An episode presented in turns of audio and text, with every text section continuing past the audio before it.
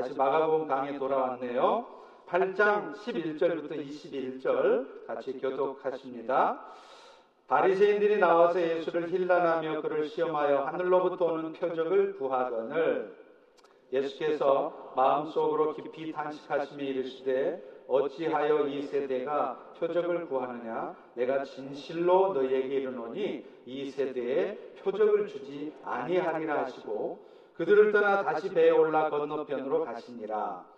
제자들이 떡 가져오기를 잊었음에 배에 떡 한 개밖에 그들에게 없더라. 예수께서 경고하여 이르시되 삼가 바리새인들의 누룩과 헤롯의 누룩을 주의하라 하시니 제자들이 서로 수군거리기를 이는 우리에게 떡이 없음이로다 하거늘 예수께서 아시고 이르시되 너희가 어찌 떡 없음으로 수군거리느냐 아직도 깨닫지 못하냐? 너희 마음이 둔하냐?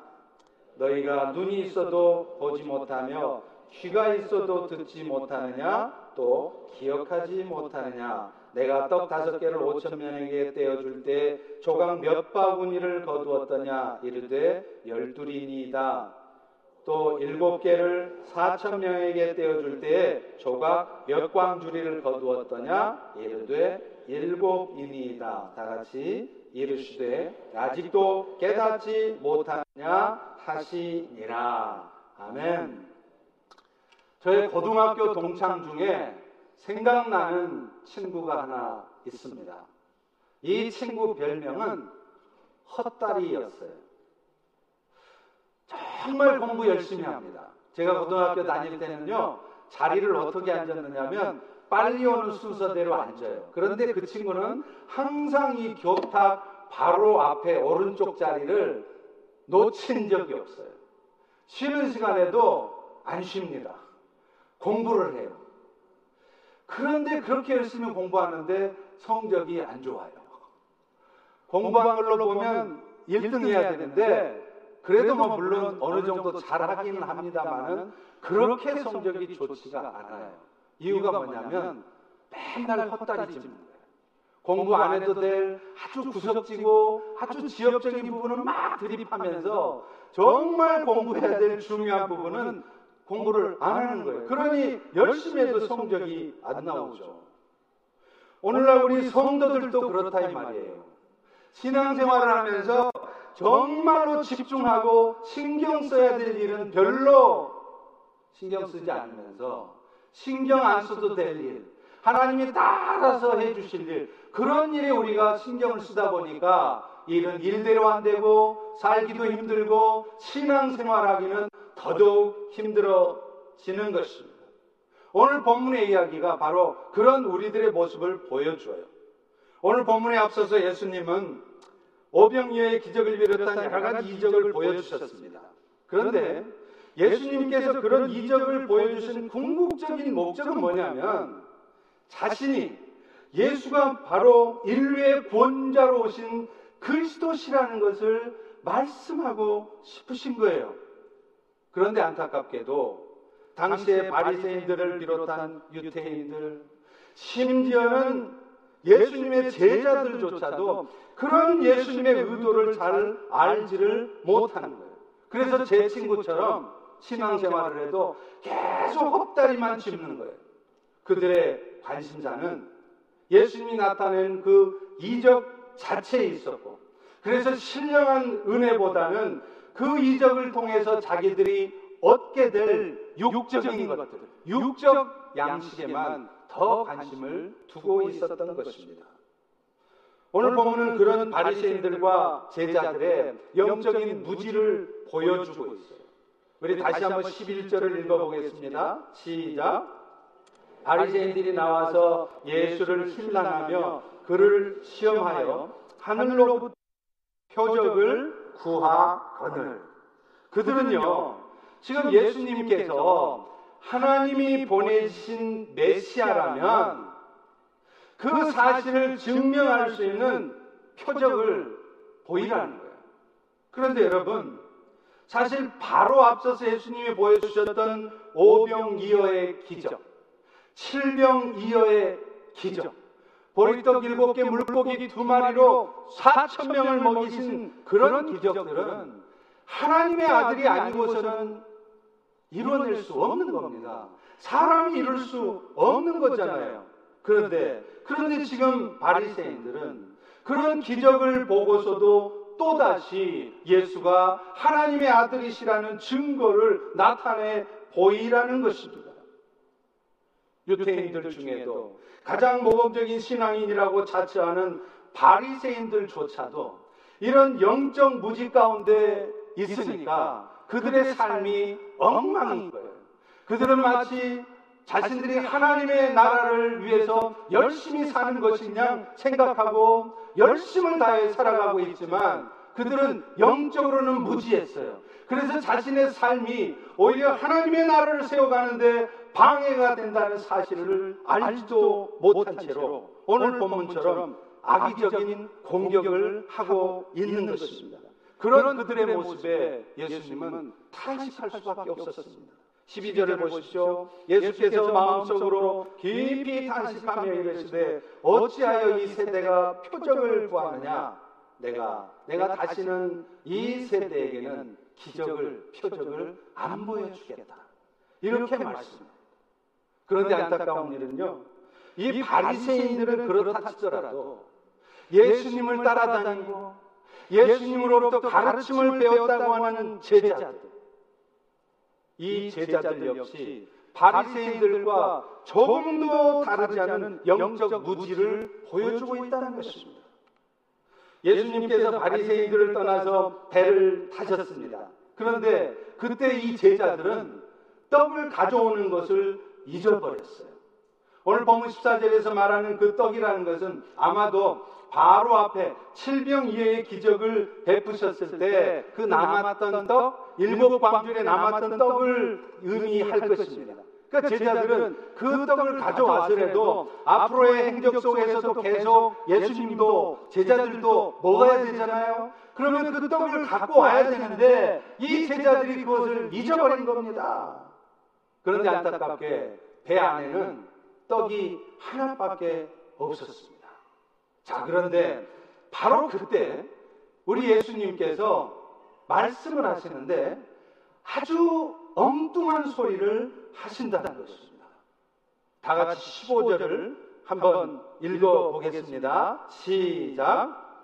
예수께서 경고하여 이르시되 삼가서 바리새인들의 누룩과 헤롯의 누룩을 주의하라 하시니 예수님이 하시는 이 말씀을 들은 제자들은요 지금 예수님께서 자신들에게 떡이 없는 것을 알아차리시고서 이 부분에 대해서 뭔가 대책을 세우시느라고 말씀하시는 거구나 이렇게 생각을 하는 거예요. 그래서 16절에 보십시오. 제자들이 서로 수군거리기를 이는 이 말씀을 하신 것은 우리한테 떡이 없기 때문이라. 그런데 여러분, 지금 앞서 예수님께서 너희가 누룩을 조심하라는 말씀을 하신 이유는 그저 지금 제자들한테 떡이 없는 상황을 안타깝게 여기면서 너희들 앞으로는 절대로 떡 만드는 데 필요한 누룩 이거 꼭 잊지 말고 챙겨라. 이런 말씀을 하신 게 아니었다는 거예요.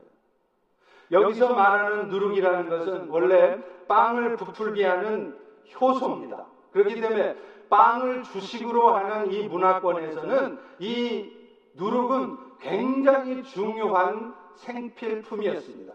그러다 보니까 예수님도 어떤 비유의 말씀을 하실 때요, 이 누룩을 가지고 말씀을 하시는 경우가 많았어요. 그런데 성경은 이 누룩이 좋은 의미로도 쓰이지만 나쁜 부정적인 의미로도 쓰였다는 것입니다. 누룩이 좋은 쓰였던 거 여러분 혹시 기억나십니까? 마태복음 13장에 나오는 천국 비유였죠. 적은 누룩이 부풀어 오르기 시작하면 밀가루 반죽 전체가 부풀어 오르는 것처럼 그렇게 천국도 아주 시작은 작게 되었을지라도 그것이 점점점 확장해서 큰 하나님의 나라가 될 것이다. 이것을 비유적으로 설명하셨어요. 그런데 여러분, 사실 예수님은요, 이 누룩을 통해서 비유를 하실 때 긍정적인 의미보다는 부정적인 의미로 더 많이 사용하셨다는 것입니다.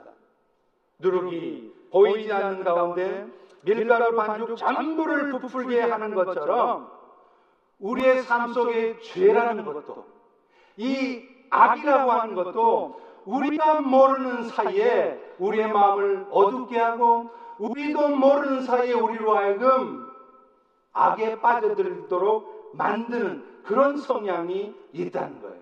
그리고 그 힘조차도 아주 강력해서 긍정적인 그런 분위기들은 쉽게 퍼져가지 않지만 이 부정적인 부분들, 죄된 것들, 악한 것들, 이런 것들은 쉽사리 빨리 퍼진다는 거예요. 그것을 예수님은 지금 누룩을 통해서 비유로 설명을 하신 것입니다.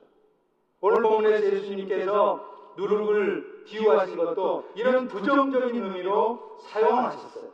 그래서 예수님은 바리새인들의 누룩, 헤롯의 누룩을 조심하라 이렇게 말씀을 하신 것입니다. 그렇다면 이 바리새인들의 누룩이라는 것은 뭐겠습니까?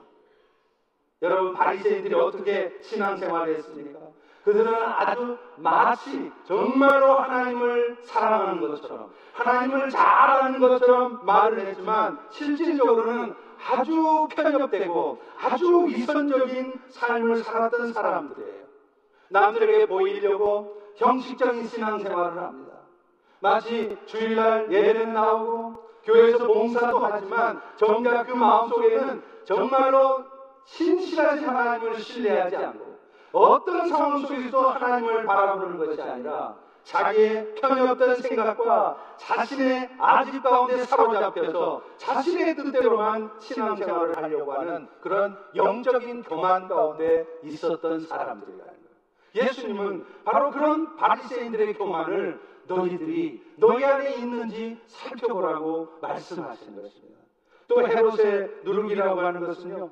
여러분 헤롯 딴 사람들이 어떤 일을 했습니까? 그들은 정치적인 목적을 달성하기 위해서는 어떤 권모 술수도 다 사용했습니다. 그래서 자신의 이름들이 높아지고 자신의 이름이 알려지고 자신들이 원하는 것을 취할 수만 있다면 그것이 어떤 것이든 어떤 수단과 방법을 가리지 않고서라도 그것을 취하려고 했던 거라. 그래서 예수님은 바로 그런 헤롯 땅 사람들의 그런 세속주의적인 생각, 그런 세상을 향한 욕심들, 그런 것들이 너희들 안에 있는지 없는지 살펴보라 이렇게 말씀하신 것입니다. 병행 구절인 마태복음 16장 6절에 보면 특별히 헤롯 땅의 누룩을 얘기할 때 예수님은 마태복음에서는요 사두개인의 누룩이라고 기록이 되어 있어요. 이것은 아마도 그 당시의 권력의 핵심에서 풍요한 생활을 누리고 있던 헤롯 땅 사람들이 대부분 사두개인들이었기 때문에 그랬을 것입니다. 그런데 그런데 어찌됐건 이런 예수님의 의도를 예수님의 말씀의 뜻을 알아차리지 못한 제자들은요 지금 예수님도 당장에 자기들이 먹을 떡이 없는 것 이걸 걱정해 주신 것으로 이해를 한 것이었습니다. 결국 예수님은 영적인 분별력도 없이 그저 그저 떡의 문제에만 집착하고 있는 제자들을 책망하십니다. 오늘 보면 17절의 말씀이 그거예요. 오늘 여러분들도 혹여 지금 예수님의 제자들처럼 예수님을 통해서 우리가 받은 은혜 또 예수님을 통해 우리가 누릴 수 있는 그 신령한 은혜에 대한 관심보다는 떡에 관심이 있지는 않는지 그래서 오늘 우리도 어쩌면 그런 예수님의 책망을 들어야 될지 모르겠습니다. 오늘 이 말씀이 제자들이 아니라 바로 우리에게 하신 말씀이라는 그런 생각 가운데 우리 17절의 말씀을 큰 소리로 같이 한번 읽겠습니다. 시작. 예수께서 아시고 이르시되 너희가 어찌 떡이 없으므로 수군거리느냐? 아직도 알지 못하느냐? 깨닫지 못하느냐? 너희 마음이 둔하느냐? 그러면서 예수님은요 너희가 먹을 것 때문에 더 이상 신경 쓸 일이 없다는 것을 그 먹을 것에 집착하고 거기에 빠져서 살지 않아도 된다는 것을 깨닫도록 하기 위해 얼마 전에 나타나셨던 기적을 상기시켜 줍니다. 19절, 20절을 보십시오. 내가 떡 다섯 개를 5천 명에게 떼어줄 때 조각 몇 바구니를 거두었더냐? 이르되 열둘입니다. 또 말씀하십니다. 일곱 개를 가지고 사천 명을 먹여 주셨을 때몇 강주리가 남았느냐? 일곱입니다. 여러분, 예수님의 말씀에 제자들이 대답을 했을 때 참 부끄러울 것 같습니다. 오래전 일도 아니잖아요. 바로 며칠 전 얘기잖아요. 근데 그들은 벌써 그것을 잊어먹습니다. 그래서 오늘도 4천 명을 먹이시고 5천 명을 먹이셨던 그 예수님께서 지금 자신들이 타고 있는 배 안에 함께 있는데도 불구하고 또다시 먹을 것 걱정하는 거예요. 그러면서 정말로 신경 써야 될 일, 그것이 무엇인지를 깨닫지 못하고 있는 것입니다. 그런데 여러분, 사실 오늘날 우리가 어쩌면 그렇게 살고 있는지 모릅니다. 내 자신의 지난날의 삶 속에서 아니면 내가 경험은 안 했을지라도요 적어도 주변의 믿음의 사람들의 간증을 통해서 여러분 들으셨지 않습니까? 무엇보다도 성경의 말씀을 통해서 우리가 들었지 않습니까? 주께서 주께서 우리의 삶을 책임진다는 사실을 우리는 수도 없이 보았고 들었습니다. 그런데 그런데 우리는 그것을 금방 잊어먹는다는 거예요. 제가 32살의 예수를 믿고 지금까지 살아오면서도요. 단 한 번도 하나님은 저를 공기신 것 없습니다. 제가 제 삶을 위해서 저의 먹을 것을 위해서 비즈니스를 하거나 직장 생활을 하지 않았지만 단 한도 하나님은 저를 공기지 않으시고 저를 지켜주셨어요. 하나님의 삶이 하나님께서 지키시는 삶이 저에게만 있는 것이 아니라 사실은 여러분 모두에게 있다는 사실이에요. 그런데 우리는 그것을 금방 잊어먹습니다. 그래서 또다시 제자들처럼 먹고 사는 일 때문에 염려하고 그것 때문에 때로는 두려움과 어두움과 원망으로 미움으로 치닫게 되는 것이죠. 사랑하는 성도 여러분, 오늘 여러분들은 여러분도 모르는 사이에 지금 그런 삶을 살고 계시지 않습니까? 정말 신경 써야 될 것은 신경 쓰지 못하고 헛다리 별명을 가졌던 제 친구처럼 신경 쓰지 않아도 다 책임져 주시고 알아서 해줄 일 때문에 그거 신경 쓰느라고 정말로 할 일을 하지 못하고 그러면서도 여러분 뜻대로 여러분 원대로 인생 되지 않아 실망하고 낙심하고 어둠에 빠져 있지 않습니까? 자 그렇다면 우리가 진짜 신경 써야 될 일은 무엇일까요? 예수님은 오늘날 우리들에게도 동일하게 말씀하세요. 15절을 다시 보십시오. 삼가서 바리새인들의 누룩과 헤롯의 누룩을 추이하라. 먹고 사는 일은 주님께 한번 맡겨 보라는 거예요. 의심스럽지만 염려스러운 상황이지만 그래도 한번 맡겨 보라는 거예요. 그리고 너희가 지금 신경 쓸 것은 바리새인들이 보여줬던 그런 영적인 교만들, 헤롯 사람들이 보여줬던 그런 세속주의적인 생각들, 세상을 향한 욕심들, 그런 것들이 내 안에는 없는지 돌아보면서 그런 것들을 정리하는 일에 신경을 써보라는 것입니다. 여러분, 사실 오늘날 우리 모두가 하나님의 자녀가 된 것은 여러분 모두가 정말로 거룩한 삶을 살아서 그렇게 된 것이 아닙니다. 저나 여러분이나 우리 모두는요, 예수를 믿기 전에도 그랬고, 심지어는 예수를 믿은 후에도 여전히 죄악된 본성 가운데 살아갑니다. 안 그런 척 하지만 마음 안에는 더러운 생각이 움직이고 있고, 안 그런 척 하지만 축복하는 척 하지만 질투와 시기가 움직이고 있습니다. 안 그런 척 하지만 우리의 관심은 어찌하든지 내 삶에 뭔가 유익이 될 것, 그것을 찾아 살아가고 있다는 거예요. 그러니 이런 본성을 가진 우리가 무슨 수로 하나님 앞에 의로운 자로 인정받을 수 있겠습니까? 그런데 여러분, 결국은 죄로 말미암아서 이 땅에 사는 삶도 힘들지만 결국에는 죽은 다음에도 영원한 멸망에 빠질 수밖에 없는 그런 우리들을 하나님께서 긍휼히 여겨 주신 것입니다.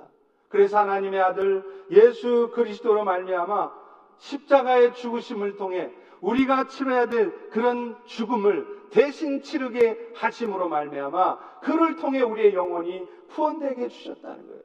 요한복음 3장 16절의 말씀처럼 누구든지 그가 살인죄를 지었던, 그가 간음죄를 지었던 어떤 악한 자라도 저를 믿는 자는 예수 그리스도의 은혜를 입는 자는 멸망치 않고 영생을 얻게 하리라.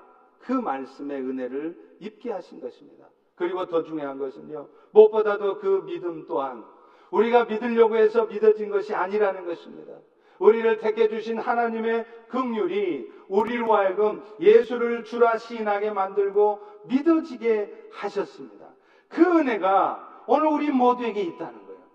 그렇다면 그렇다면 우리가 얼마나 이 은혜가 감사합니까?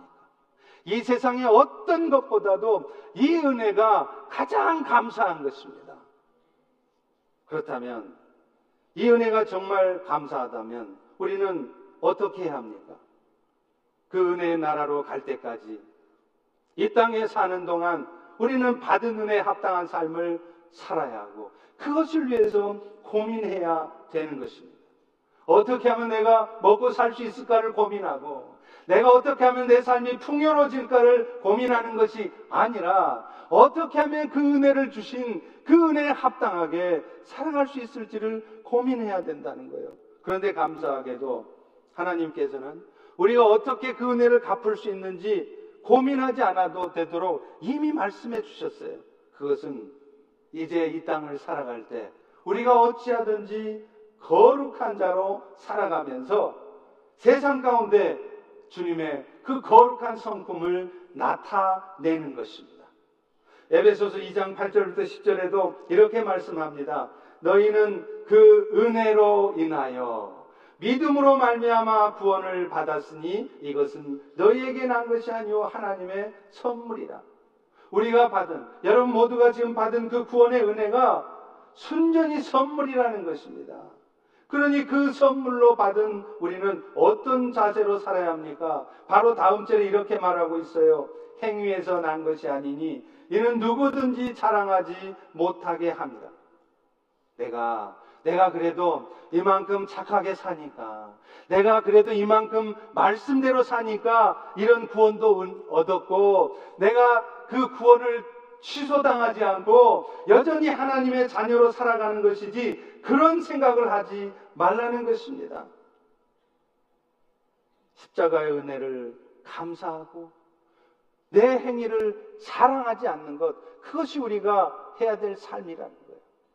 나보다 더 연약한 지체를 보면 나는 그렇게 살지 않는데 저 김 집사는 왜 저렇게 사느냐고 이 권사는 왜 저렇게 사느냐고 마음속으로 판단하고 정죄하는 그런 삶을 사는 것이 아니라 너도 나도 다 죄인인데 오직 그리스도의 은혜로 우리가 이렇게 구원을 얻고 그 은혜로 살아간다라고 그런 마음으로 살아가야 된다는 거예요. 나도 모르게 남의 행위를 판단하고 정죄하면 그것이 사실은 내 의의를 드러내는 것이고 내 행위를 자랑하는 것이 되는 것입니다. 그런데 여러분, 그 모든 은혜를 주신 궁극적인 목적이 바로 마지막 절 10절에 나와 있습니다.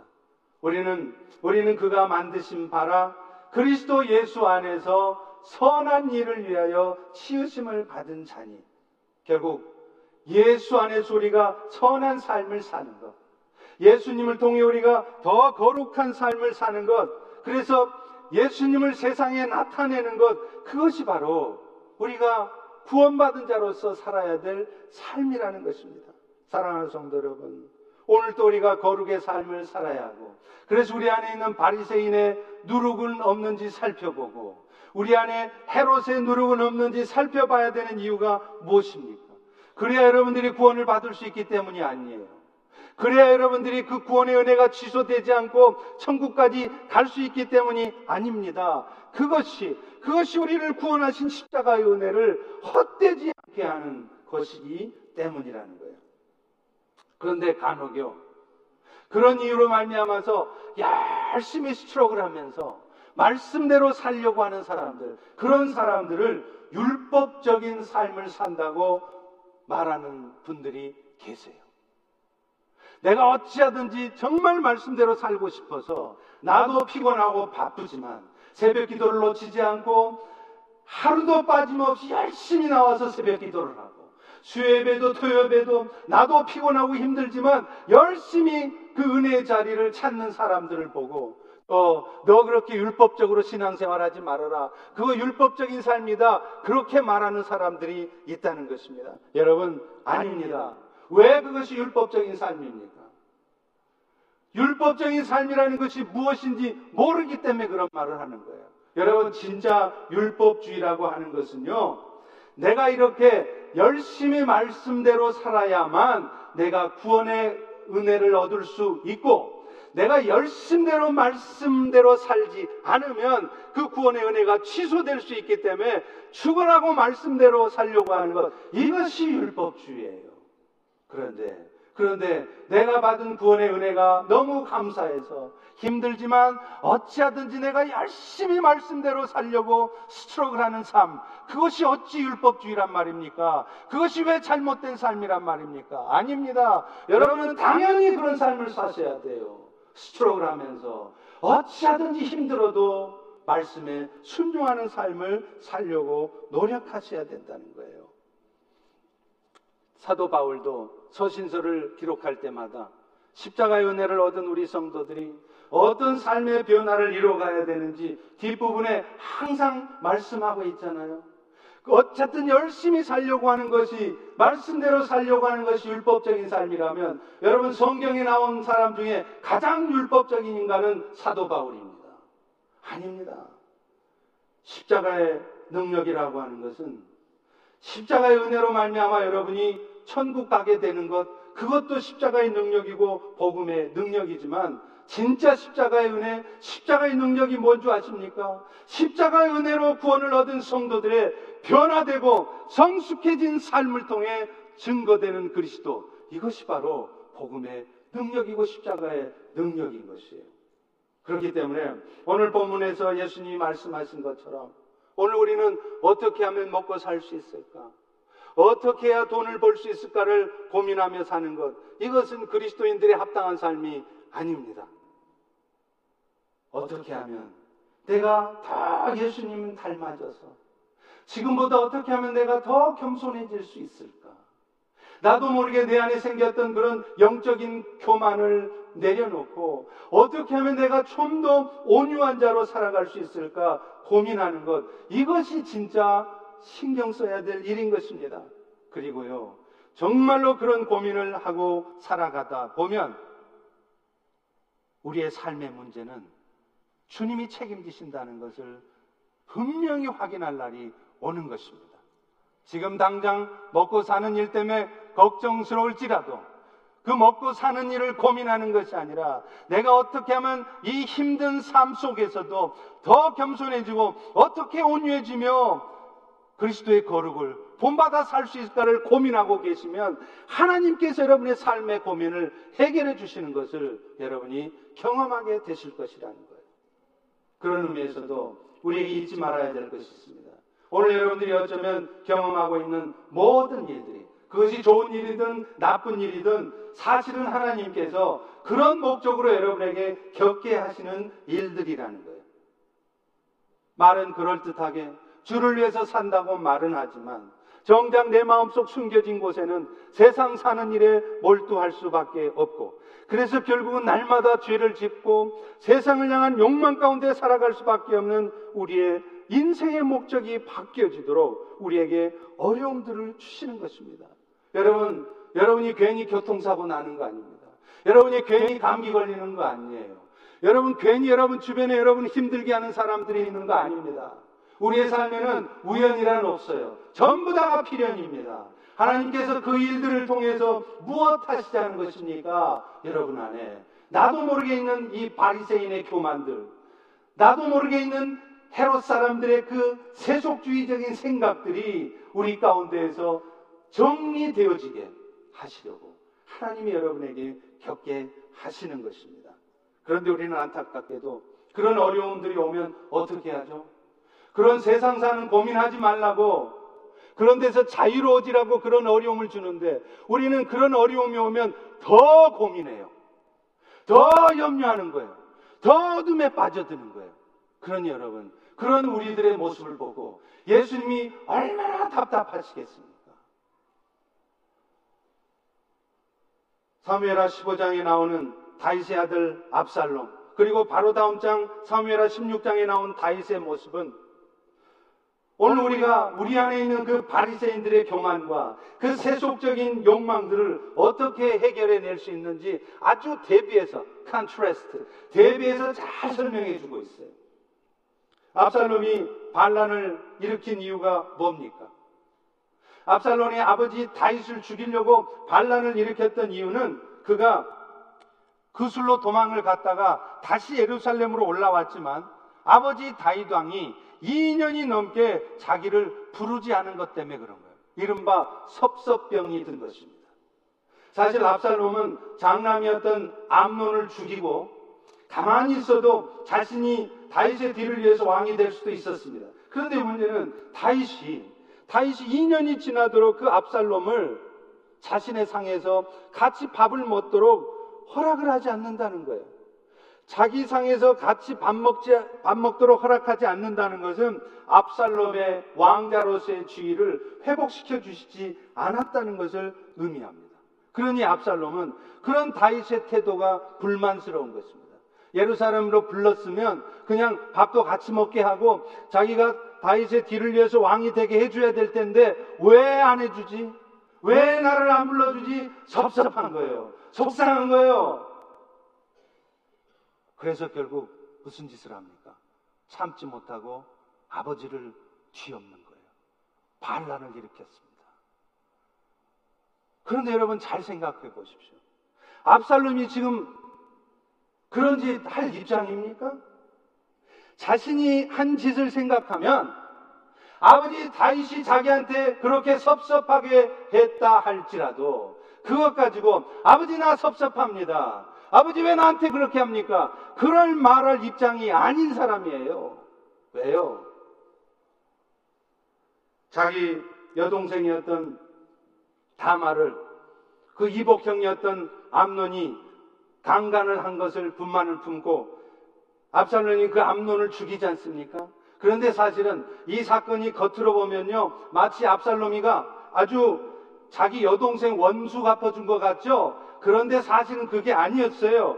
왜냐하면 그가 죽인 암론이 바로 장남이었습니다. 그렇기 때문에 그 장남인 암론만 죽이면 자기가 왕이 될 수 있는 거예요. 사실은 압살롬은 자기 여동생 원수 갚은 게 아니라 자기가 왕이 되고 싶어서 암론을 죽인 거예요. 그야말로 이 압살롬은 압살롬입니다. 그냥.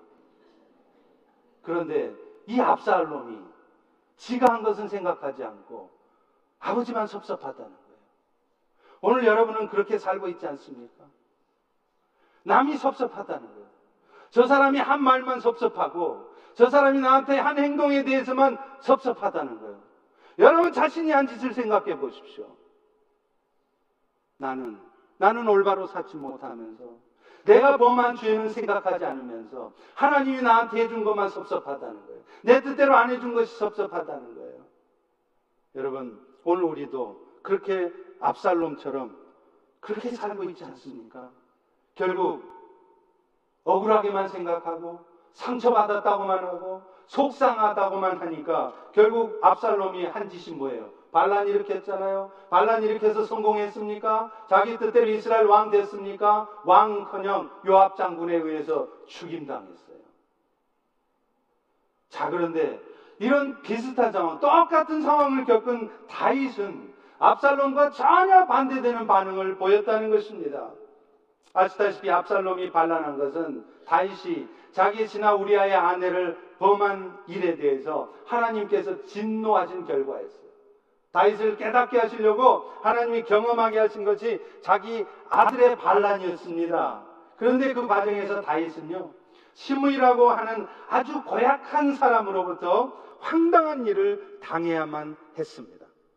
시므이가 이 압살롬의 반란을 피해서 도망가는 다윗을 쫓아오면서 쫓아오면서 계속 뒤통수에다 대고 저주를 퍼붓는 거예요.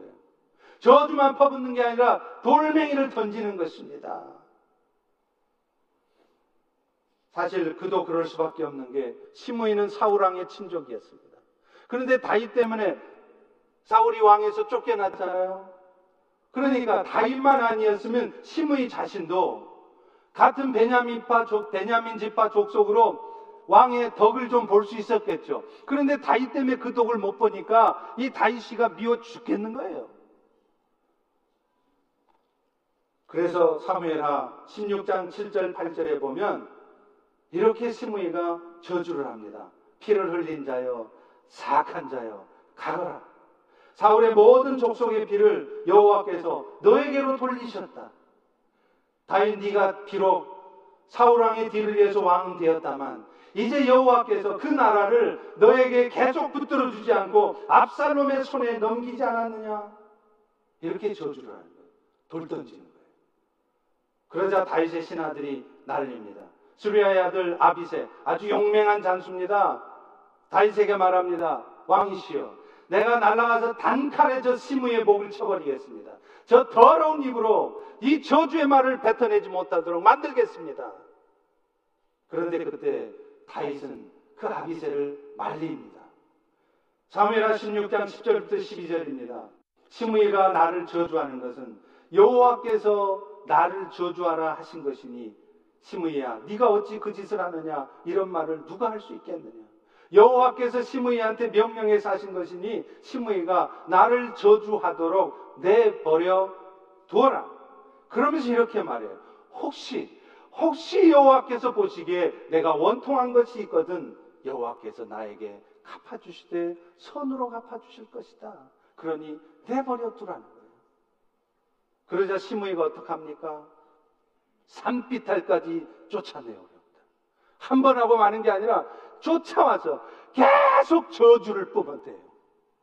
사악한 자여, 네가 왕은 됐다만 결국 왕권 뺏기지 않았니? 돌 던지고 말이에요. 그런데 여러분 다시 어떻게 합니까? 계속 그 저주 말 다 들어요. 마음의 상처 무진장 됐을 텐데요. 다 그 말 듣습니다. 돌멩이 다 맞습니다.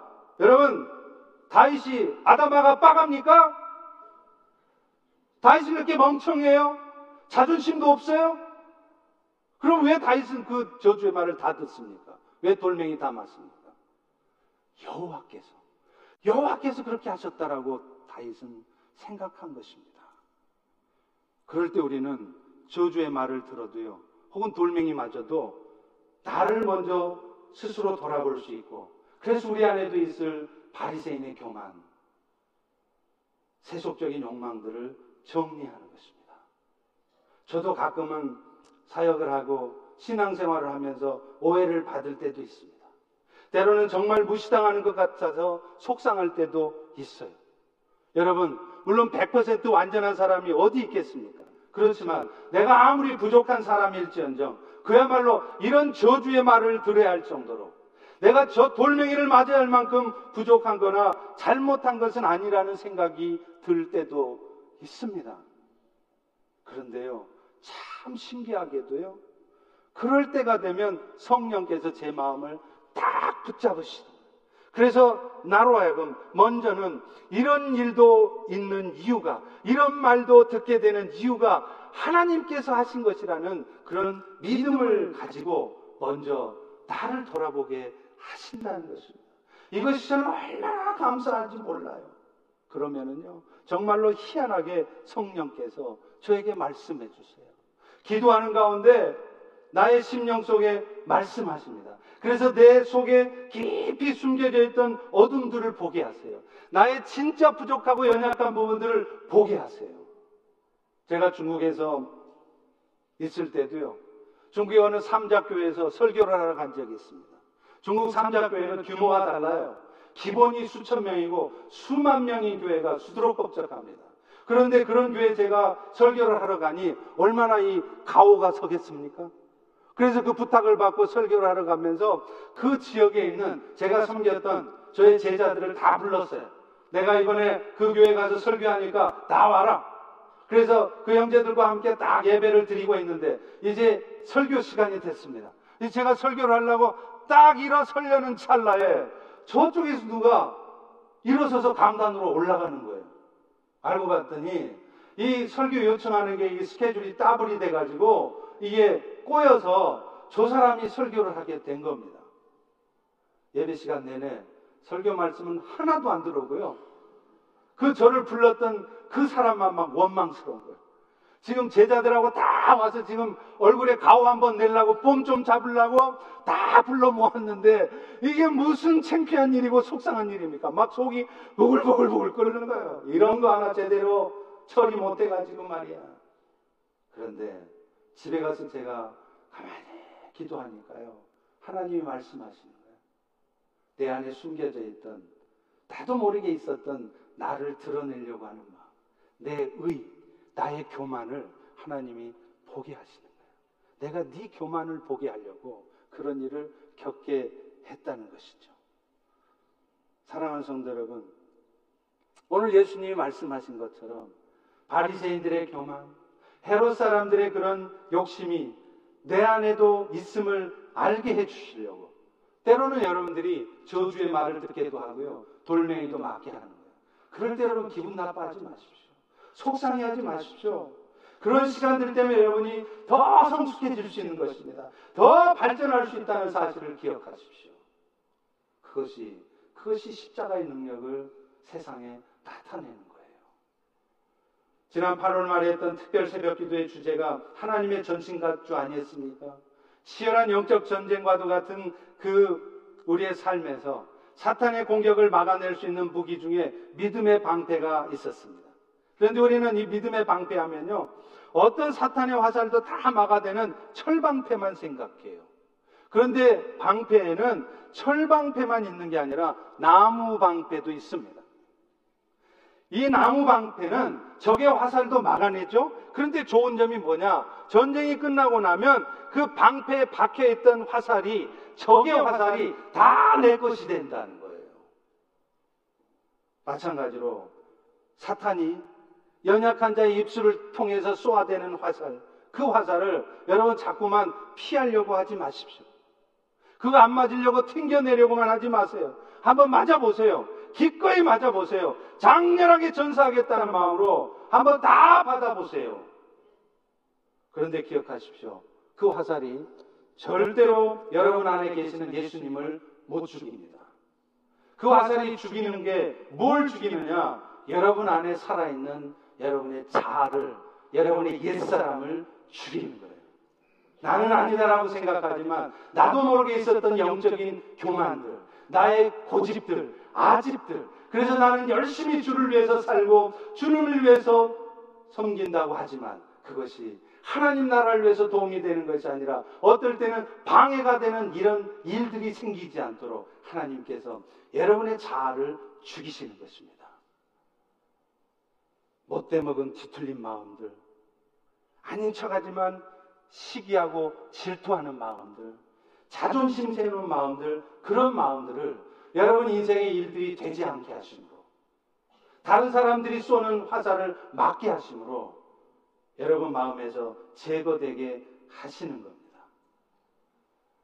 사랑하는 성도 여러분, 오늘도 주님께서 제자에게 하신 말씀처럼 떡을 먹고 배부르는 경험이 있어서 그런 이유 때문에 예수님을 쫓아다니지 마십시오. 바리새인들의 누룩과 헤롯의 누룩이 내 안에는 없는지 그것 쫓아내는데 더 신경을 쓰는 여러분이 되시는 되시기를 축원합니다.